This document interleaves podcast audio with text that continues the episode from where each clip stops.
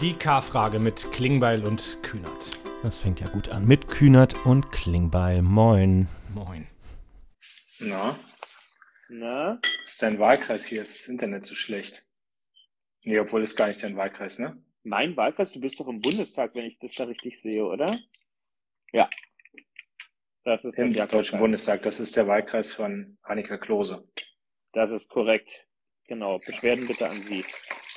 Ich habe irgendwie noch gerade versucht, in dieses Bundestags-WLAN reinzukommen, aber auch das ist gescheitert. Ja, ändern die nicht alle paar Monate irgendwie immer die Passwörter und dann muss man die wieder neu rausfinden und Keine Ahnung. Soweit bin ich gleich gekommen. sehen. Wie geht's dir? Ja, ich habe eben schon, schon gesagt, als du noch nicht drin warst, ich glaube, das ist der späteste Beginn einer K-Frage, den wir je hatten, oder? Kann das sein? Halb elf? Haben wir nicht schon mal um elf gemacht eigentlich? Ich weiß es nicht. Vielleicht, also die, die schon lange an Bord sind, können ja mal in sich gehen und überlegen. Aber äh, es scheint äh, uns keine, kein Publikum zu kosten. Es gucken fast 900 Leute zu. Also die These bewahrheitet sich. K-Frage-Publikum ist Nachteulen-Publikum. Und was machst du da jetzt noch in deinem Bundestagsbüro? Kannst du nicht Ich schlafen? oder? Genau, ich hatte gerade einfach noch ein Treffen hier in der Nähe vom Bundestag und äh, das hat alles länger gedauert. Ist ja auch, äh, heute bin ich mal zu spät, ähm, ein, ein von zehn Mal. Ähm, und äh, deswegen bin ich jetzt einfach statt nach Hause, bin ich jetzt hier im Bundestag gehetzt, habe irgendwie hier noch mein Stativ gesucht, habe das hier festgeschraubt und äh, dachte ich, warte jetzt mal von hier. Genau. Ich äh, heute war irgendwie voller Tag. Ähm.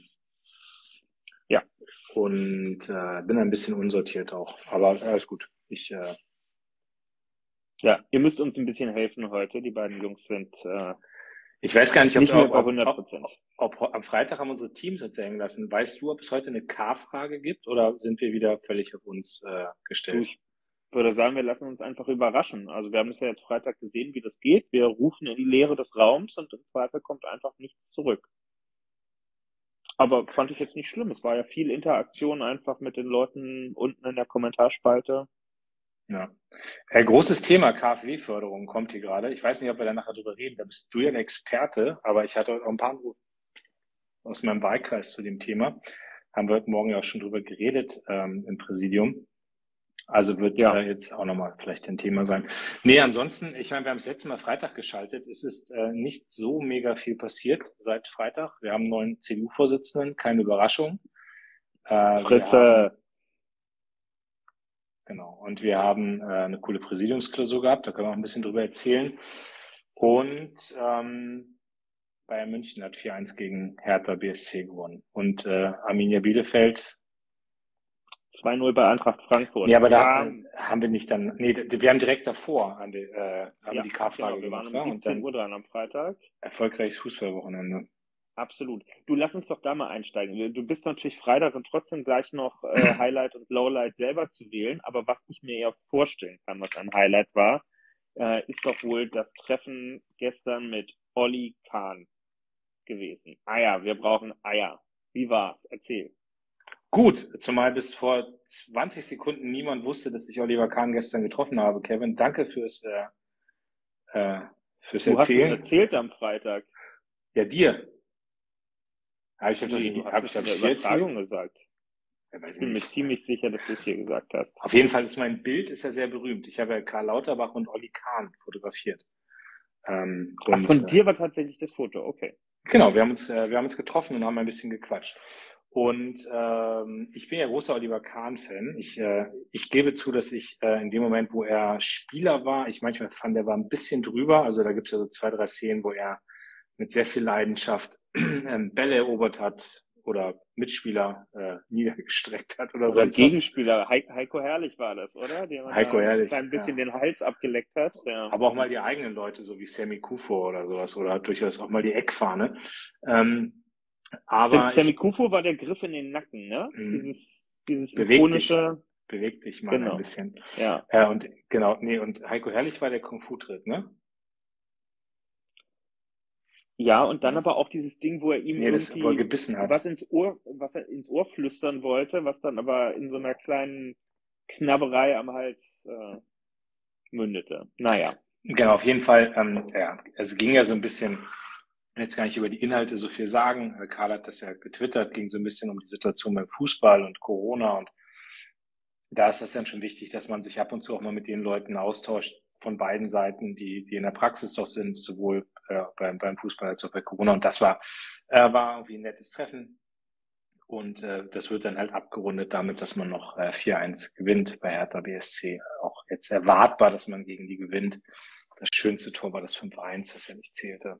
Aber war ein gutes Fußballwochenende. Und ich bin ja äh, so, ich bin einfach ganz froh, dass äh, das äh, mit Bayern München und äh, Karl Lauterbach hat ja eine lange Geschichte, äh, die äh, ich, ich habe ich gleich mal erzählt, dass ich es eingefädelt habe, aber irgendwann hat er sich mit Hansi Flick ja mal öffentlich gestritten, als er noch Bayern-Trainer war. Dann habe ich die beiden ja vernetzt, dann haben die jetzt regelmäßig auch Kontakt. Dann neulich hat Uli Hoeneß ja sehr lautstark Karl Lauterbach gelobt und gesagt, er sei jetzt Fan. Ähm, die beiden haben dann auch mal sich ausgetauscht. Zu, äh, zu Ulis 70. Geburtstag hat Karl dann auch gratuliert und jetzt, äh, jetzt Olli Kahn. Also äh, Karl Lauterbach wird noch Bayern-Fan. Er hat ja gestern gesagt, er ist es noch nicht, aber ich arbeite dran, dass er es wird. Ähm, ja, viel Erfolg dabei. aber mal offen gefragt, dass, ähm, wenn jetzt so ein Olli Kahn da in den Termin reingeht, hat der Forderungen jetzt im Moment an die Politik auch? Äh, Nein. nee, ne? Also ich meine, nee, ich glaube, also die, Bayern die, ist da ja auch nochmal ein Spezialfall. Also die, die, da hängt ja jetzt der Jahresetat nicht so sehr davon ab, ob gerade mehr oder weniger Zuschauer ins Stadion rein dürfen, als es bei einem kleineren Verein noch der Fall ist.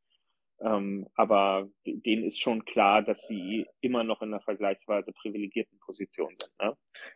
Absolut. Ähm, trotzdem, ich glaube, dass irgendwie auch zwei Jahre Corona selbst an Clubs wie Bayern München oder Borussia Dortmund nicht vorbeiziehen spurlos. Ja, so ähm, und äh, trotzdem wissen die natürlich auch irgendwie um ihre Verantwortung ne? und wissen irgendwie um ähm, die Rolle auch, die sie da einnehmen. Aber ich meine, es ist kein Geheimnis, dass es schon echt kleine Clubs auch in der ersten und zweiten Liga gibt, die, die mittlerweile auch echt in Existenz bedroht sind. So und äh, und das ist ja für die Politik dann auch schwierig. Also weil ich verstehe das, ich kann das nachvollziehen. Ne? Ich sag mal so ein Verein, von dem man das ja gelesen hat, ist Werder Bremen. Die sind ja bei mir da auch in der Gegend, sind super sozial engagiert. ist ein toller Verein, auch eine tolle Vereinsführung und so.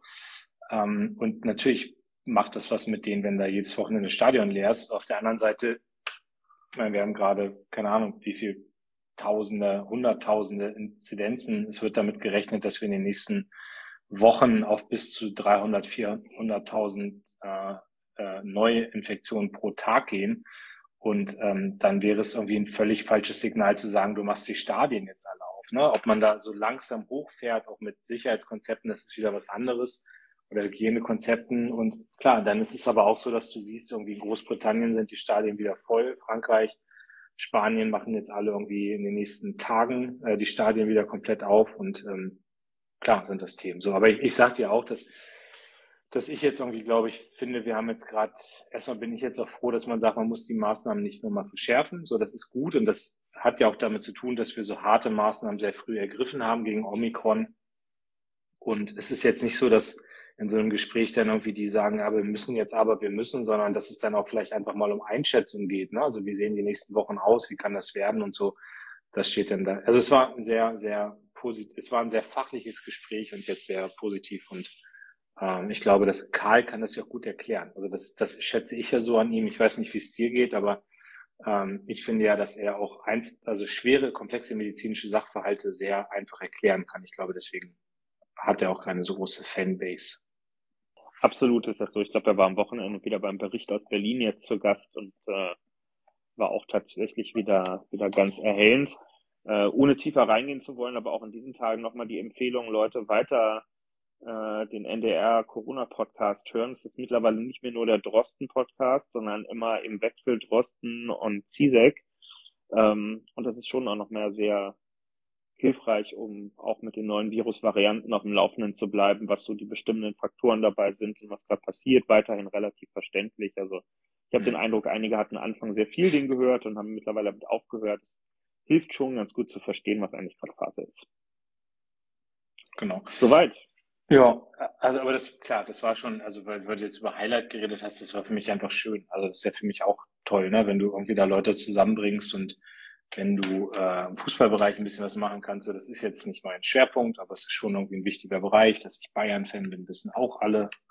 kriege ja mal viel positives Feedback zu, wenn man Bayern-Fan ist. Ähm, und äh, genau, was war dein Highlight?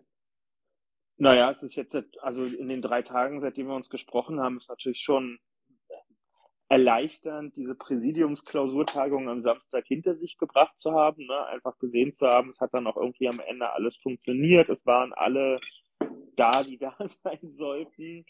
Ähm, es sind ja manchmal die Kleinigkeiten, also du kannst ja in diesen Tagen überhaupt nicht sicher sein, wenn da 30 Leute an so einem Samstag hinkommen und es machen natürlich alle nochmal einen Test vor Ort, also klassische 2G-Plus-Veranstaltung, dass dann nicht ein oder zwei Leute äh, noch einen positiven Test kriegen und quasi auf dem äh, Absatz wieder umdrehen und nach Hause mhm. fahren müssen. Ne? Also sowas kann dir ja schnell mal die ganze Veranstaltung durcheinander wirbeln.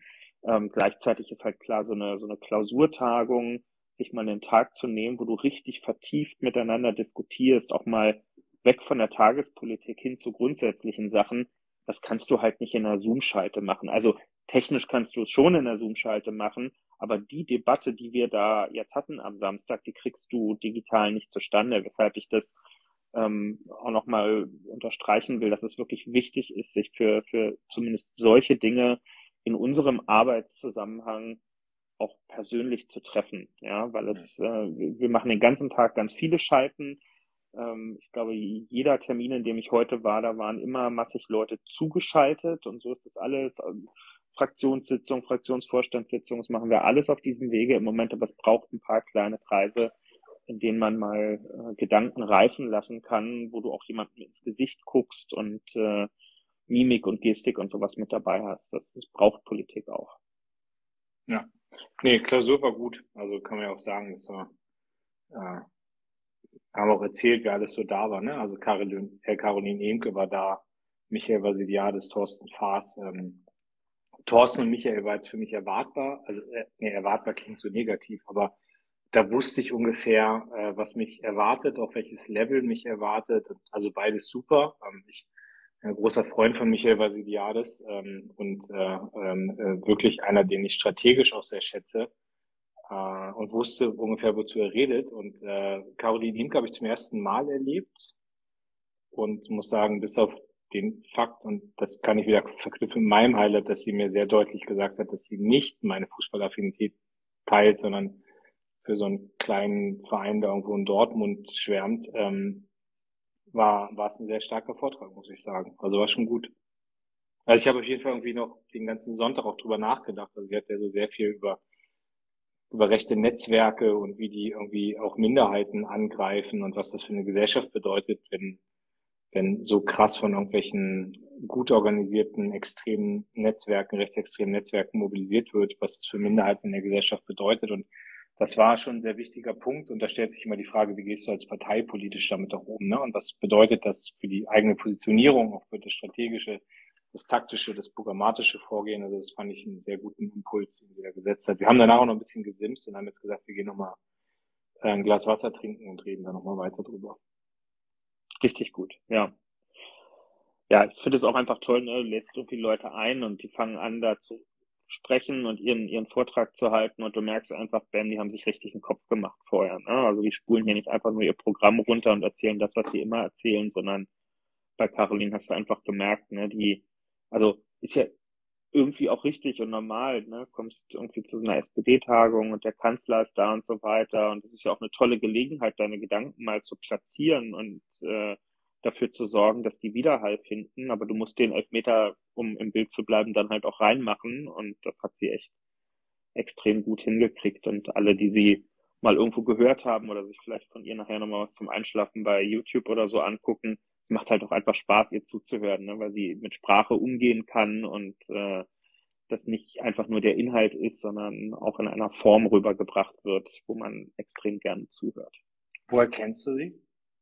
Ähm, jetzt muss man ja quasi nochmal den Finger in die Wunde legen. Caroline ist ja so indirekt involviert gewesen ähm, als wir das äh, ah, Tiersegate ja. im Frühjahr hm. letzten Jahres äh, hatten, rund ums Thema Queerpolitik und so weiter. Sie war ja, ähm, ja, sie war damals auch in dieser Schalte und so mit dabei.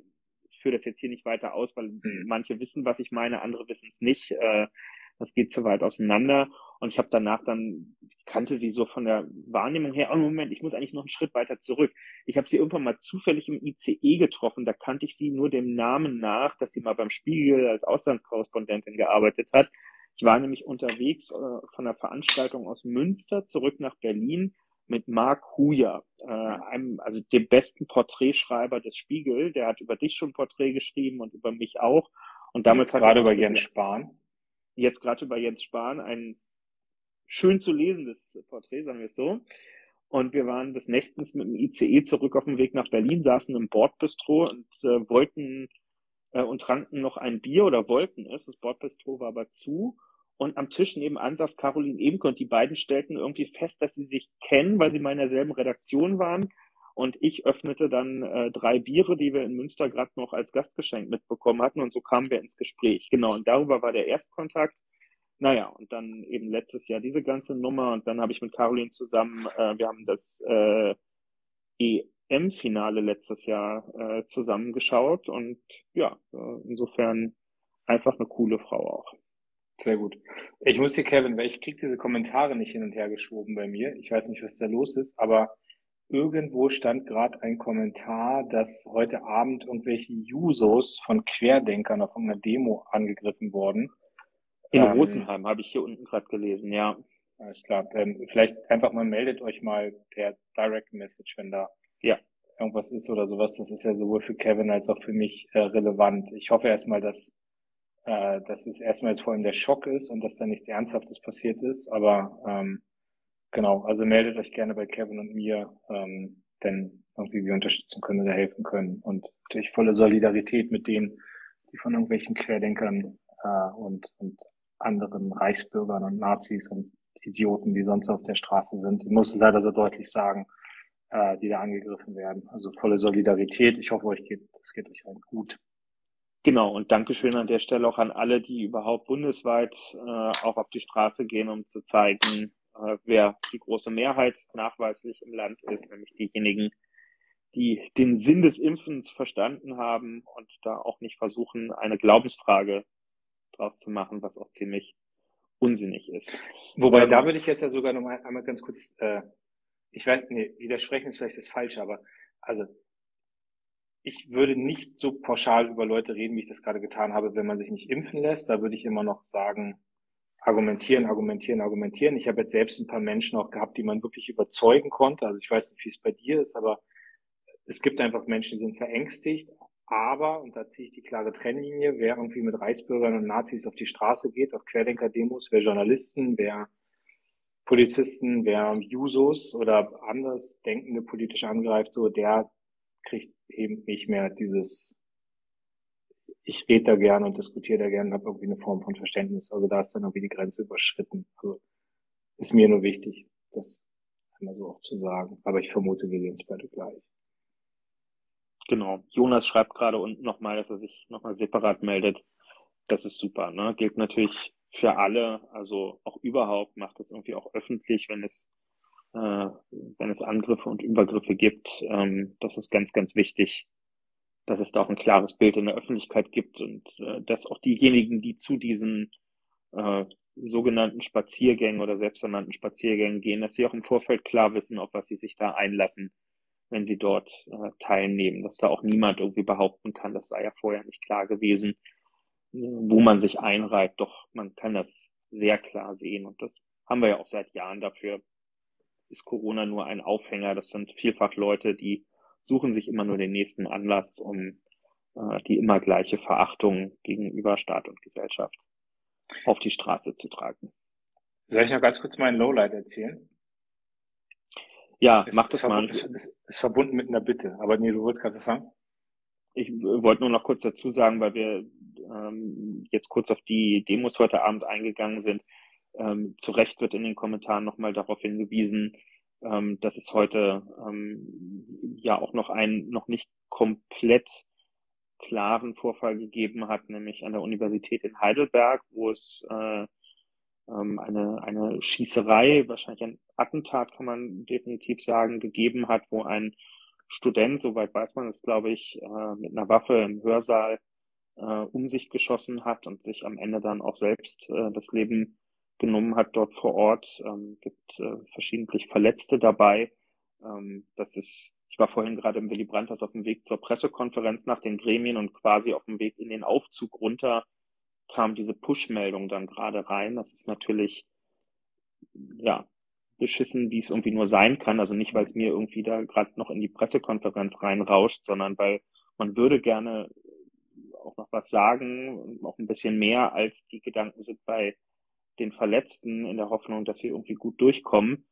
Aber man weiß halt noch nicht viel mehr im Moment dazu und insofern auch an dieser Stelle einfach nochmal ähm, alles Gute irgendwie an diejenigen, die, die verletzt sind und ich hoffe, ähm, dass das, ähm, ja, dass es keine Wiederholung oder ähnliches dort jetzt vor Ort gibt. Und ich lese gerade eine, äh, es tut mir leid, ich war vorhin noch so viel im Termin, ich habe nicht mitbekommen, dass anscheinend eine der Studentinnen an ihren Verletzungen oder ihren Verletzungen auch erlegen ist. Also das tut mir leid, dass ich das jetzt nicht, nicht auf dem Schirm hatte. Das ist natürlich umso schlimmer, dass es eine, eine komplett unschuldige Person dann auch noch mit in den Tod gerissen hat. Okay, ich habe es auch wenig verfolgt. Also was er in dem Stress lag heute. Ich werde es nachher dann auf dem Weg nach Hause nochmal nachlesen, aber ist bitter. Ähm, ich lasse mein Lowlight auch, das passt jetzt nicht, nicht wirklich. Äh, und ich habe jetzt gerade das Signal gekriegt, dass wir mal zur K-Frage wechseln sollen. Also irgendwie jetzt mal raus aus dem Stimmungstief. Aber wir müssen auf jeden Fall noch über KfW reden. Also sorry, das ist einfach so, ich, das kommt die ganze Zeit in den Kommentaren. Äh, und ich habe parallel, parallel äh, zu dem, dass wir gerade quatschen, habe ich von meinem ähm, von meiner lokalen Sparkasse auch eine SMS gekriegt äh, zur KfW-Förderung. Also ein Thema, was echt gerade hochpoppt und vielleicht ist ganz gut, wenn wir eine kurze Orientierung geben. Vielleicht können wir auch noch mal kurz reden über den Punkt Waffenlieferung Ukraine. Auch das ploppt hier gerade die ganze Zeit drauf. Aber Klar. jetzt würden wir erstmal sagen, vielleicht ist ja sogar eins bei der K-Frage. Die K-Frage. Ähm, Olympische Spiele in China, WM in Katar. Was haltet ihr davon, sportliche Großevents zu boykottieren? Boom. Großes Ding. Ähm, Hast so du eine klare Meinung? Also so ich, ich, boah, ich, also ich mm. kann ich, ich hau jetzt spontan mal einen raus, ja. Ich bin, also ich glaube, dass ganz viel dafür spricht, solche Events nicht in solche Länder zu geben. Also ich glaube zum Beispiel, dass es falsch war, eine Fußballweltmeisterschaft nach Katar zu geben. Bei China sehe ich es noch ein bisschen differenzierter. Die sind halt irgendwie, das ist, also auch da gibt es ganz viel, was ich in diesem Land falsch finde und was nicht meinem Wertesystem entspricht, aber es hat nochmal eine andere Dimension als China. Das ist Mitglied im UN-Sicherheitsrat, das ist das mächtigste Land der Welt, muss man auch irgendwie so, so ähm, einfach ähm, festhalten. Und ich glaube, wenn ein solches Event stattfindet, dann finde ich, darf es nie ohne, ohne, ohne eine Haltung stattfinden, also ohne Werte. Ne? Also ich würde zum Beispiel als Politiker dann nicht hinfahren. Ähm, ich glaube, es gibt Politiker, bei denen es nochmal eine andere Funktion hätte. Also ich, einfach mal Beispiel ein Sportausschussvorsitzender oder eine Außenministerin oder whatever, vielleicht sogar ein Bundeskanzler, also wo man eher aus der Funktion ableiten könnte, dass jemand dahin fährt als bei einem SPD-Parteivorsitzenden oder einem Generalsekretär. Ähm, aber ich finde, dass es dann immer verbunden sein muss mit einer politischen Haltung und einer politischen Debatte. Also man kann da nicht hinfahren und dann einfach nur da sein in einer Funktion und nicht irgendwie zum Beispiel jetzt einfach mal sich mit Oppositionellen treffen oder mit Menschenrechtsgruppen treffen oder mit Frauenrechtsgruppen treffen oder mit, keine Ahnung was, ähm, ein Zeichen setzen gegen Homophobie oder sowas. Ne? Also das sind alles Punkte, die ich dann von Politikern und von anderen Besuchern, also auch Wirtschaft oder keine Ahnung was, aber auch von Sportlern mir hoffe, dass die ein Zeichen setzen. Ähm, aber wenn man jetzt zum Beispiel weiß, dass eine, dass eine, äh, äh, dass Olympia jetzt in China dieses Jahr stattfindet, dann finde ich halt es sehr kurz gedacht, irgendwie zu sagen, wir boykottieren das einfach mal und damit ist gut. Also damit hast du auch niemandem geholfen, so, sondern dann würde ich eher sagen, vielleicht auch von sportlerischer Seite her das Ganze als Plattform nutzen, um vielleicht irgendwie ein Zeichen zu setzen. Und na, ich meine, ich finde zum Beispiel schon stark, wenn dann irgendwie eine Mannschaft aufläuft und alle setzen Zeichen gegen Homophobie oder setzen Zeichen für Menschenrechte, ähm, wo ich dann finde, solche sportlichen Events kann man noch als Plattform nutzen. Aber generell nochmal, gerade bei Katar, denke ich, hätte man nicht unbedingt die Fußballweltmeisterschaft hingeben müssen. Ich finde es tatsächlich gar nicht leicht äh, zu beantworten, ähm, weil es ist äh, auch und äh, insbesondere natürlich eine Sportveranstaltung. Da arbeiten Athletinnen und Athleten jahrelang darauf hin und ähm, natürlich kann es Situationen geben, in denen das Politische schwerer wiegt und man wirklich sagen muss, man muss sogar komplett eine Veranstaltung boykottieren, aber das sollte natürlich nur der allerletzte Schritt sein. In dem Augenblick, wo man Athletinnen und Athleten fahren lässt, stellt sich natürlich die Frage einerseits, wie sorge ich dafür, dass ich einen diktatorischen oder sonst wie autoritären Gastgeberstaat nicht hofiere durch Anwesenheit von hohen Vertretern des Staates. Andererseits, wie lasse ich die Athletinnen und Athleten nicht alleine? Weil was natürlich auch nicht geht, ist irgendwelche Anfang 20-Jährigen dahin zu schicken und zu sagen, äh, du machst da deine Sportart und nach der Sportart halten dir irgendwie noch zehn Leute Mikros vor die Nase und du sollst mal schnell die politische Weltlage einordnen und am besten noch Deutschland so vertreten, dass du sinnvolle Sätze zum Thema Menschenrechte ähm, sagst. Das ist, glaube ich, eine, eine Überforderung. Also wer das hinkriegt, Chapeau, Hut ab und alle Unterstützung, äh, die man dafür geben sollte. Aber das kann ja nicht unsere Erwartung an irgendwen sein, äh, der oder die für zum Skeleton machen, äh, jetzt nach Peking fährt, äh, dass die nebenbei irgendwie noch Menschenrechtsbeauftragte der Bundesrepublik Deutschland am Ende sind. Und diesen ich glaube, da gibt es keine klare Antwort drauf. Ne? Also es zeichnet sich ja jetzt ab, Deutschland muss keinen offiziellen politischen Boykott für Olympia verhängen und trotzdem ist in der Regierung klar, dass hohe Regierungsmitglieder dort nicht hinfahren werden. Ja, das, also man muss ja nicht immer alles gleich zu einem Boykott stilisieren. Es ist, gehört sich einfach da nicht äh, hinzufahren, um, um an Sportevents im Moment teilzunehmen. Ähm, so, und jetzt ist die Frage, wo ziehst du die Linie ein? Also ab welchem Level sind es dann eher die Beamtinnen und Beamten in der zweiten, dritten Reihe, die quasi mitfahren, um dafür zu sorgen, dass genügend Sachverstand vor Ort ist, aber eben nicht die, die den Rang haben. Das muss man, muss man sehr genau ähm, abwägen. Äh, ich würde vor allem nochmal die Frage andersrum stellen. Welche Verantwortung haben wir eigentlich bei Sportevents, die dann anderswo stattfinden? Ganz aktuelles Beispiel Australian Open Tennis ist ja jetzt vor allem in aller Munde gewesen wegen Djokovic und seiner Teilnahme als Nichtgeimpfter oder seiner Nichtteilnahme als Nichtgeimpfter. Aber was mir ein bisschen da in den Hintergrund geraten ist, die Australian Open, die Veranstalter haben untersagen lassen, dass dort ähm, Schilder und sonstige Botschaften präsentiert werden konnten auf australischem Boden, die auf das spurlose Verschwinden einer chinesischen Tennisspielerin hinweisen, die mit einer gewissen Wahrscheinlichkeit äh, von äh, dem Regime in Peking ähm, in irgendeiner Weise aus dem Verkehr gezogen worden ist. Und dass da in vorauseilendem Gehorsam quasi untersagt wird, dieses Thema in den Mittelpunkt zu stellen. Das ist leider in Sportspitzenverbänden eine unrühmliche Tradition jetzt über viele Jahre hinweg. Ne? Stichwort Regenbogenfahren, äh, bei der Europameisterschaft und ähnliches, also den Versuch, da niemandem auf den Schlips zu treten, was in einer ganz absurden Form von, von unpolitischem Auftreten äh, am Ende mündet. Und das finde ich, das ist duckmäuserisch äh, und das wird nicht der Verantwortung von Leuten gerecht, die mit weltweiten Events äh, viele Millionen Euro verdienen.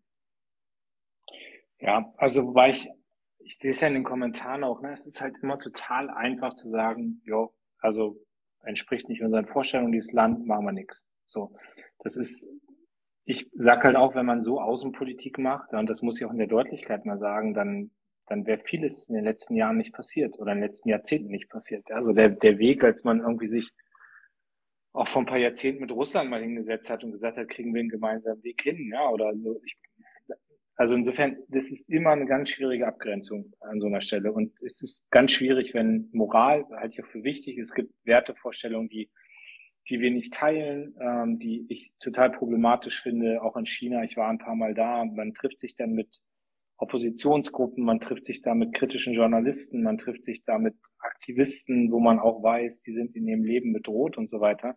Aber das macht ja auch was, wenn du dich als Politiker einer einer starken Demokratie wie Deutschland mit denen da triffst. Aber die Frage ist, ist die Alternative, ist halt, du fährst da nicht hin und du überlässt sie alleine im Schicksal, aber dann geht's denen ja auch nicht besser und dann verändert sich auch nichts. Und, und das sehe ich halt auch denn als Möglichkeit, wenn diese Spiele stattfinden und wenn sie da sind, dann finde ich halt, dann müssen Sportler auch gucken, dass sie politischen Zeichen setzen. Ähm, Gerade schreibt auch jemand, warum muss Sport überhaupt so politisiert werden? Ich wollte die Frage halt, auch nochmal rausgreifen, ja, total nee, gut. Also mhm. ich, ich finde, ähm, also das ist halt mein Verständnis. Ne? Ich möchte halt schon, dass Sport auch eine politische Haltung hat. Und ich freue mich einfach, wir haben schon ein paar Mal drüber geredet, ich freue mich einfach total drüber, wenn, wenn jemand wie Leon Goretzka halt auch deutlich macht, dass er eine politische Haltung hat und dass er sich gegen die AfD positioniert oder dass er sich mit dem Thema Holocaust auseinandersetzt. Und ich finde auch gut, wenn ich erlebe, dass eine Nationalmannschaft sich gegen Homophobie und gegen Schulenhass irgendwie auch positioniert. So, ich, das sind nicht einfach nur gut bezahlte Sportler, die auf dem Platz stehen und irgendwie ein Ergebnis liefern sollen, sondern das sind auch Menschen, die gesellschaftspolitisch Einfluss nehmen. So, aber ich, es ist eine wahnsinnig harte Abgrenzung in der Frage, wo fährst du nicht mehr hin, wo machst du nicht mehr mit, wo fängt genau das an? Ja, ich, es gibt wahnsinnig viele Länder auf der Welt, die ganz viel haben, was wir als Deutsche kritisieren, was nicht unseren Wertvorstellungen entspricht. So, und, aber wo fängst du denn damit an? Also ich sage es immer ganz hart, fährst du in die USA unter einem Donald Trump, ja, so das, ja, muss man, weil man die Opposition stärken muss, weil man irgendwie gucken muss, dass man so einen Typen auch irgendwie wegkriegt oder sowas. Und äh, fährst du nach Katar, fährst du nach China, schwierig. So, ja, und äh, und deswegen ist es, glaube ich, manchmal viel komplexer, als wie das hier manche geschrieben haben, irgendwie zu sagen, ist doch ganz klar, man muss es boykottieren. Ich glaube, es ist immer eine ganz schwierige Abwägungsgeschichte.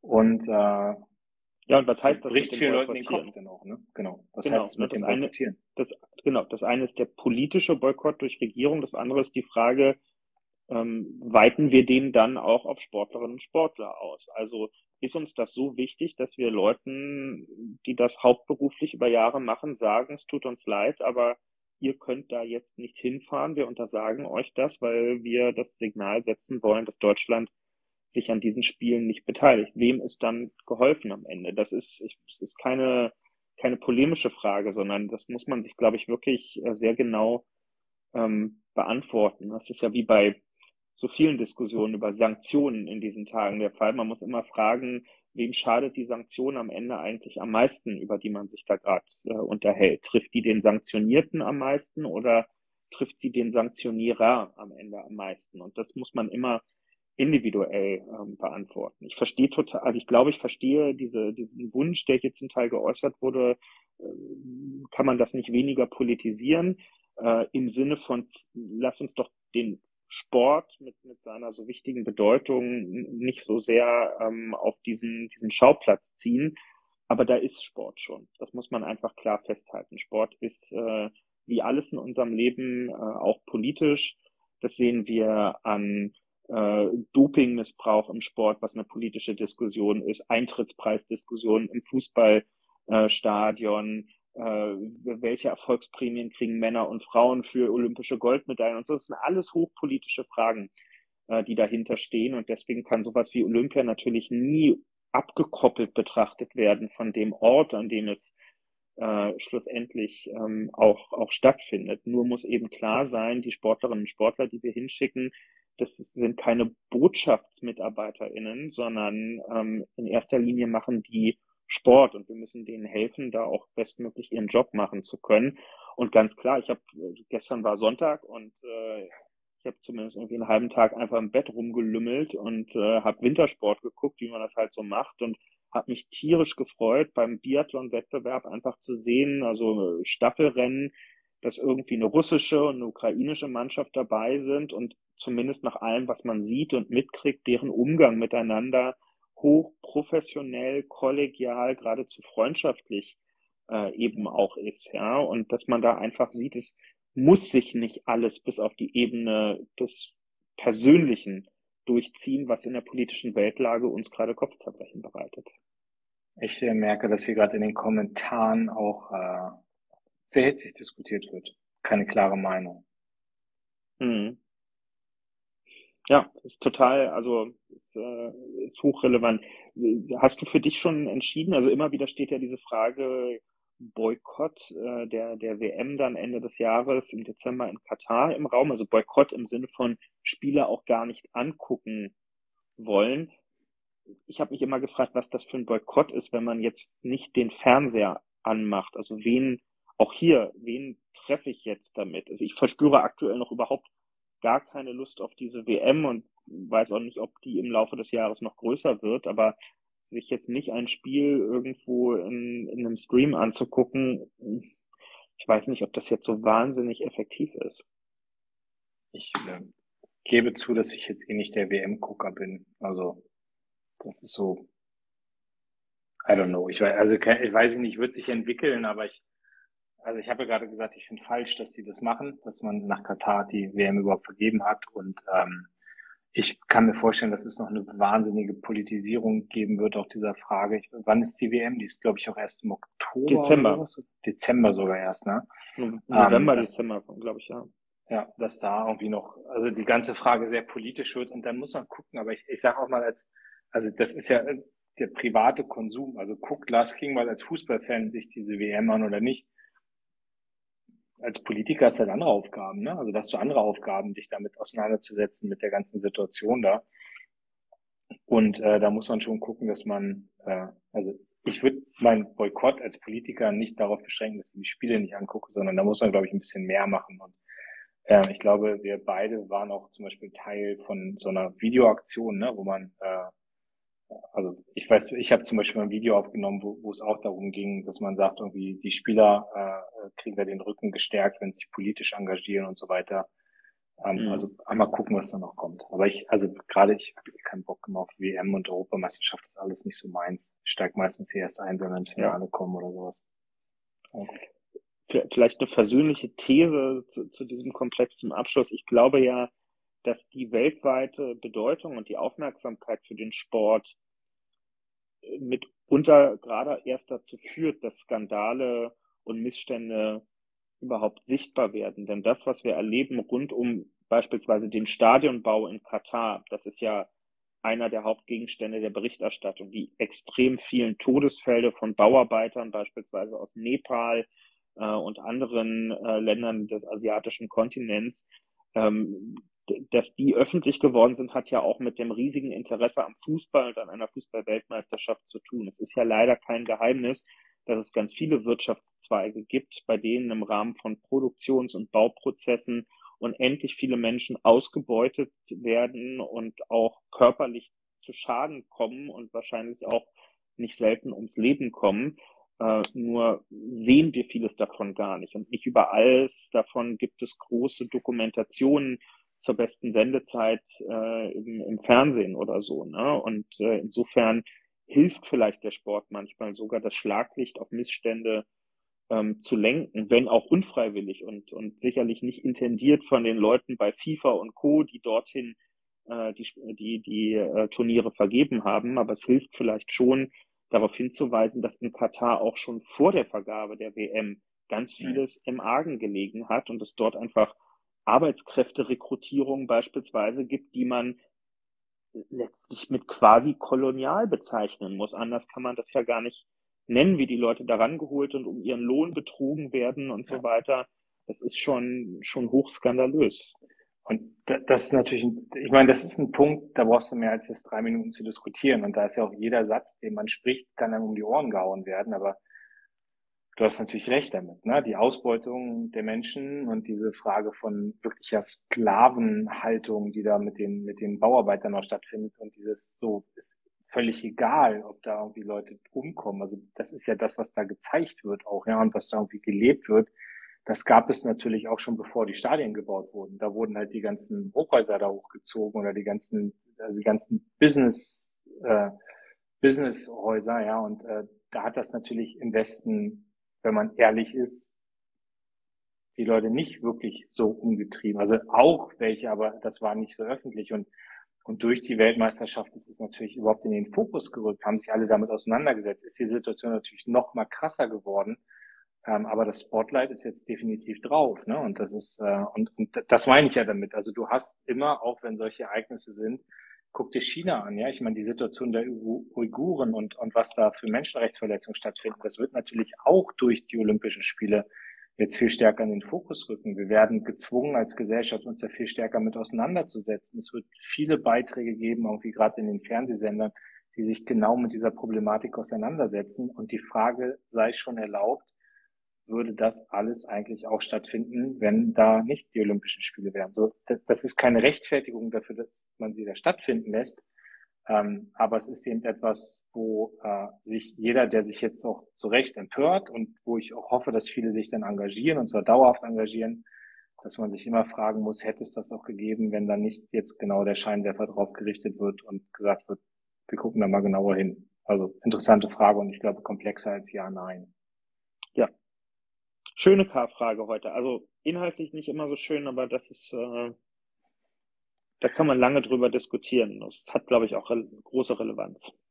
Ich finde, genau, ich, ich finde die Frage sehr schwierig. Also ich habe mich ja neulich auch mal einmal irgendwie kurz dazu geäußert. Das war, ich glaube, es war sogar meine letzte Pressekonferenz als Generalsekretär oder es war die erste als Parteipräsident. Ich weiß es gar nicht. Nee, es war ein Radiointerview, was ich hatte. Ne? Und dann war auch so 15 Fragen und dann kam am Ende und ich war völlig unvorbereitet auf die Frage. Also du hast, hast ja, ist bei dir vielleicht auch jetzt schon bei diesen PKs so gewesen. Die Journalisten können dich alles fragen, ja. Und im Zweifelsfall kommen da halt auch mal Themen, wo du vorher noch keine einzige Sekunde drüber nachgedacht hast, weil du kannst gar nicht alles immer antizipieren und durchdenken. Und dann kam genau diese Frage, ne? Also halten Sie den Boykott für richtig? Und meine erste Reaktion war so, nö. Also ich finde, Sportler müssen da auch politisches Signal setzen. Und, und da wurde dann ja, weil Annalena Baerbock hatte sich einen Tag vorher geäußert und die hatte gesagt, ja, Boykott. Die meinte aber die Politik. Ich habe gesagt, nein, nicht Boykott, meint aber die Spieler. Und dann wurden wir da gegeneinander gestellt und dann kriegte ich auch direkt eine Anfrage von einer größeren Zeitung, Zeitschrift hier in Deutschland, ob man jetzt ein Streitgespräch zwischen Grünen und SPD und so. Und genau. Das ist aber halt, das ist das, was ich meine. Ne? Es ist wahnsinnig kompliziert, so ein Thema. Es ist nichts, was du eigentlich irgendwie mit Ja, Nein oder innerhalb von 30 Sekunden beantworten kannst. Und es hat halt alles Implikationen. Also es hat alles irgendwie, wenn du das ja. so machst, hat es Auswirkungen. Wenn du es so machst, hat es Auswirkungen. Und, und dann äh, kommt unser Kollege Frank Ulrich dazu, jetzt Vorsitzender im Sportausschuss. Der war aktiver Biathlet und Olympionik als Sportler, als Trainer. Jetzt ist er Politiker und kann das sozusagen aus drei verschiedenen Perspektiven bewerten oder betrachten, diese ganze Situation. In dem schlagen natürlich zwei Herzen. Einmal derjenige, der jetzt politisch eben auch als Verantwortlicher für den Sport im Bundestag klar sagen muss, das ist, das ist politisch, was da passiert und folglich muss man auch damit umgehen und gleichzeitig der, das Sportlerherz in ihm, was ihm sagt, ich will jetzt eigentlich bei den Athletinnen und Athleten sein und ihnen beistehen und äh, ich kann sehr gut nachempfinden, welche unendliche Vorbereitung da reingeflossen ist, damit sie jetzt diese Reise antreten können. Und ich glaube, das zerreißt einen wirklich, wenn man das selber mal durchgemacht hat und weiß, wie sehr ein, ein ganzer mehrjähriger Trainingszyklus darauf ausgerichtet ist, dass du mit voller Konzentration in diese zwei Wochen reingehen und da alles abrufen kannst, was in dir steckt. Also das ist ja. brutal, ganz brutal. So, Lars, Kaffee, du wolltest mal fix drüber reden. Komm. Ja, ich habe da gar keine Ahnung von. Ich, äh, aber es ist halt Thema und ich weiß ja, du bist ja der große Experte für äh, Bauen und Wohnen und, äh, und KfW-Förderung. Und ähm, sag nochmal, was ist da passiert und was machen wir jetzt? So, jetzt, also ich kündige an, jetzt spielen wir den Livestream leer hier. Das äh, jetzt brummt gleich allen der Kopf. Also zunächst mal, wir müssen ja immer. Mach's kurz. Ja, Abkürzung ist Schwierigkeit in der Politik. KfW, Kreditanstalt für Wiederaufbau, die auf gut Deutsch gesagt, die fördern hier ganz viele Sachen, unter anderem auch den Bau von Wohnraum oder die Ertüchtigung von Wohnraum, wenn es um Sanierung oder so geht. So. Und jetzt ist gerade große Aufregung, weil die beliebteste und am meisten genutzte Förderlinie der KfW, äh, die heißt im Fachkreis einfach KfW 55, äh, und ähm, damit verbinden sich gewisse Standards in Bezug auf Dämmung und, und äh, Nachhaltigkeit des Gebäudes. Die ist super beliebt gewesen, leider ein bisschen zu beliebt, könnte man auch sagen. Es haben nämlich so viele Leute für ihre Baumaßnahmen Förderung äh, beantragt, dass das Programm äh, überbucht gewesen ist. Da ist jetzt mehr Geld beantragt worden aus dem Bundeshaushalt, als vorgesehen war. Es waren mal fünf Milliarden eingeplant. Jetzt alleine waren es dann schon sechs fürs letzte Jahr. Und äh, wir arbeiten ja noch mit einem äh, mit einem vorläufigen Haushalt. Das heißt, es wäre jetzt ganz schwierig gewesen, das alles weiter laufen zu lassen. Und deshalb ist jetzt entschieden worden vom zuständigen Wirtschaftsministerium, dass äh, in 49 Minuten, wenn der Tag von Montag auf Dienstag umschaltet, ähm, dass dann ähm, die Förderung ausläuft. Oder ist sie heute Morgen? Ich bin jetzt selber schon unsicher, ob sie nicht sogar schon in der Nacht von gestern auf heute äh, ausgelaufen ist. Ähm, Jetzt könnte man sagen, eigentlich war das eh für Ende des Monats vorgesehen. Das stimmt auch, aber ähm, ist natürlich eine schwierige Angelegenheit, weil einerseits wollen wir ja, dass ganz viel gebaut wird. Wir haben eine große Neubauoffensive vorgesehen. Wir wollen, dass 400.000 Wohnungen jedes Jahr in Deutschland neu gebaut werden. Gleichzeitig ist es schon auch richtig zu sagen, wenn, wenn etwas letztlich der Standard geworden ist, wenn kaum noch ein neues Gebäude in Deutschland ohne diesen Standard gebaut wird, dann muss sich die Politik fragen, warum fördern wir das eigentlich? Warum fördern wir das, was die allermeisten sowieso schon machen. Förderung sollte ja eigentlich dafür da sein, etwas zu fördern, was der Zeit voraus ist. Es wird immer das, das Bessere, das Morgen wird gefördert und nicht der Standard, der Status quo. Und ähm, deswegen ist das eine, eine schwierige ähm, Angelegenheit. Ähm, und es melden sich im Moment viele aus den Wahlkreisen, weil die unsicher sind, kriegen wir jetzt noch unsere Förderung, ja oder nein? Oder wir hätten gerne nächsten Monat einen Förderantrag eingereicht. Was ist jetzt damit?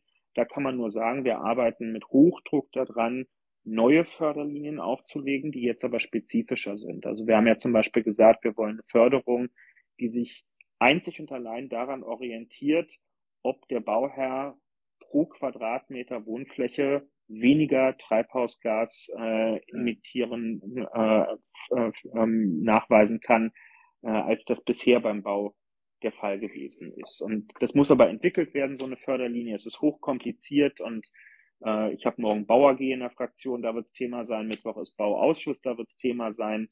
Ähm, ist eine hochkomplexe Frage und wir wissen, dass wir da richtig Eile jetzt drin haben. Ja, also ich gerade irgendwo gelesen, ich glaube bei der Bild, äh, Habeck stoppt Förderung für Häuslebauer, 300.000 Wohnungen in der Schwebe. Ja, das ist, weil da hängen ganz viele dran. Das sind große private Wohnungsbaugesellschaften, das sind kommunale Wohnungsbaugesellschaften, die sich darauf beziehen. Das sind aber auch Gebäude, die es schon gibt, also zum Beispiel eben kleine Einfamilienhäuser, äh, weil es über KfW 55 auch eine Förderlinie für, für äh, energetische Sanierung und ähnliches gibt. Was weiterläuft, ist das Programm, mit dem äh, alte Öltanks und sowas ausgebaut werden können. Das geht weiter, weil das ist auch dringend notwendig, dass wo immer möglich das gestoppt wird. Ähm, aber es soll eine neue, klügere Förderung jetzt für alles andere geben. Ich sage ganz offen, das ist sicherlich, also das hat jetzt eben was mit der schwierigen Haushaltssituation zu tun, dass wir noch keinen neuen Haushalt ähm, fertig äh, haben, was normal ist jetzt, äh, und dass deshalb jetzt die, die Bewilligung von Mitteln einfach ähm, gestoppt werden musste. Eigentlich sollte das nicht so sein, dass über Nacht einfach so eine Förderung früher als vorher vorgesehen ähm, gestoppt wird. Ja, gerade bei so Sachen wie Bauprojekten, das macht man ja nicht von heute auf morgen, sondern solche Unterlagen werden über Wochen und Monate vorbereitet und da müssen sich Leute schon auch im Grundsatz darauf verlassen können, dass das, was am Anfang ihres Planungsprozesses galt, irgendwie am Ende auch noch gewährleistet ist. Guck mal, du hast fünf Minuten über KfW-Förderung geredet und die Zahlen sind nur so um 30, 40 runtergegangen. Und das liegt jetzt, glaube ich, auch an der Zeit. Das kann gut sein. Ja, genau. Wir sind Bianca, beide ein bisschen platt heute, würde ich sagen. Ne? Aber, ja, Bianca hat vorhin noch gefragt, ob wir noch einen Serientipp haben, was ich eigentlich äh, an einem Abend um 23.15 Uhr ganz passend finde, weil wenn wir jetzt hier gleich alle groggy in den Feierabend schicken und uns selber auch, dann ich habe keinen Serientipp. Ich habe keinen Serientipp, okay. aber ich habe einen Filmtipp. Ja, los, hau raus. Na, ich habe, also äh, passt doch zusammen zu einer Sache, die ich heute gemacht habe. Ich hatte heute mit Saskia zusammen den ähm, den israelischen Botschafter im Willy Brandt-Haus. Wir haben eine Ausstellung eröffnet. Ähm, Jeremy ähm, Sacharov, ne?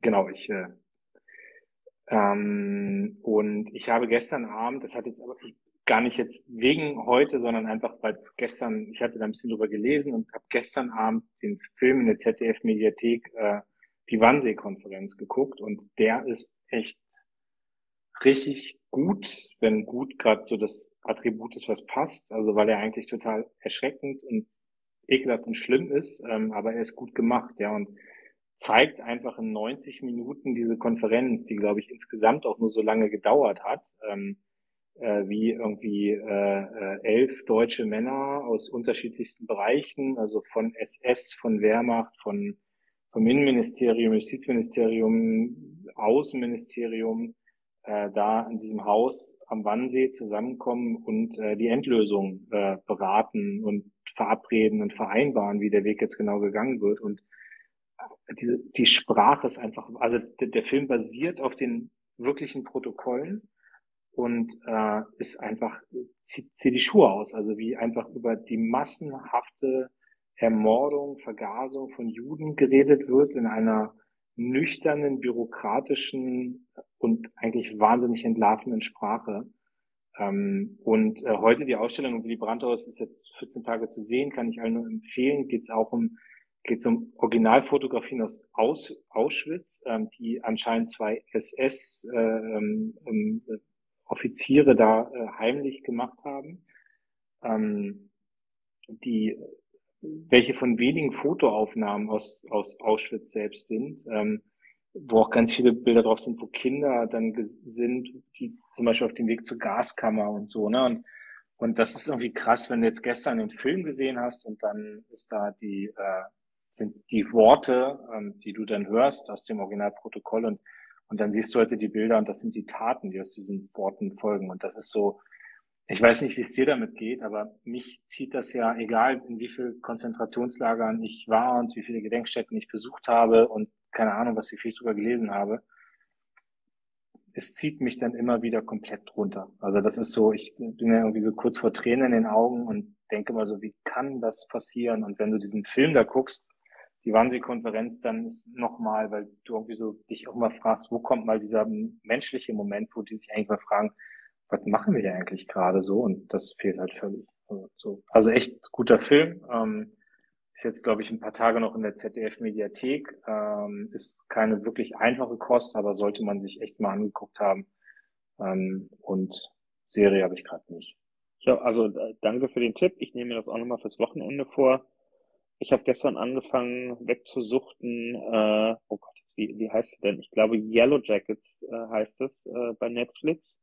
Äh, bitte korrigieren im Chat, wenn ich äh, jetzt falsch zugeordnet habe, ist eine, eine Serie über äh, eine äh, Frauen, also unter anderem oder hauptsächlich eine Frauenfußballmannschaft äh, in den USA der 90er Jahre, die zu einer Meisterschaft fliegt und stürzt das Flugzeug ab und äh, die gar nicht mal so wenigen Überlebenden davon sind dann irgendwie monatelang da in der Wildnis und äh, springt immer so zwischen damals und heute. Also die Protagonisten werden dann in ihrem späteren Leben gezeigt und dann immer wieder in der Gegenblende äh, in der Situation damals und äh, sehr schön, um den Kopf zwischendurch mal auszukriegen. Gut erzählt, gut produziert, kann ich empfehlen. So, und davon gucke ich mir jetzt auch noch eine Folge an. Eine ist immer schön. Morgen hast du dann auch so Augenringe wie ich. Ja. Gut. Mal gucken. So. Wir sind beide platt heute irgendwie, ne? Ich habe so das Gefühl, ja. ich bin ich wirklich auch müde, muss ich sagen. Aber ja. es ist so dann das ganze Wochenende durchgeackert hat. Und die Woche wird jetzt auch nicht wirklich easy going. Steht bei dir noch was Spannendes an?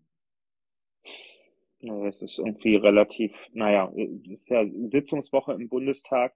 Nochmal der Hinweis für alle, die es, äh, denen ich es nicht schon am Freitag mit auf den Weg gegeben habe.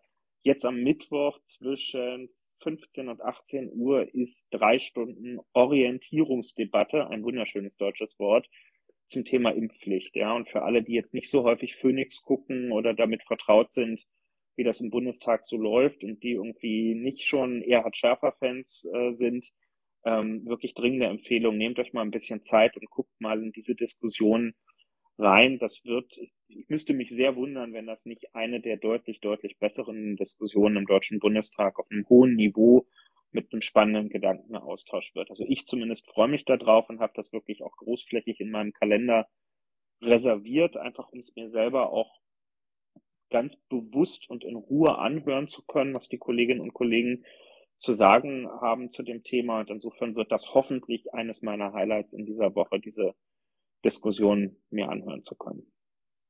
In dem Sinne. Wir hören uns die Tage. Bleibt gesund. Ahoi. Tschüss.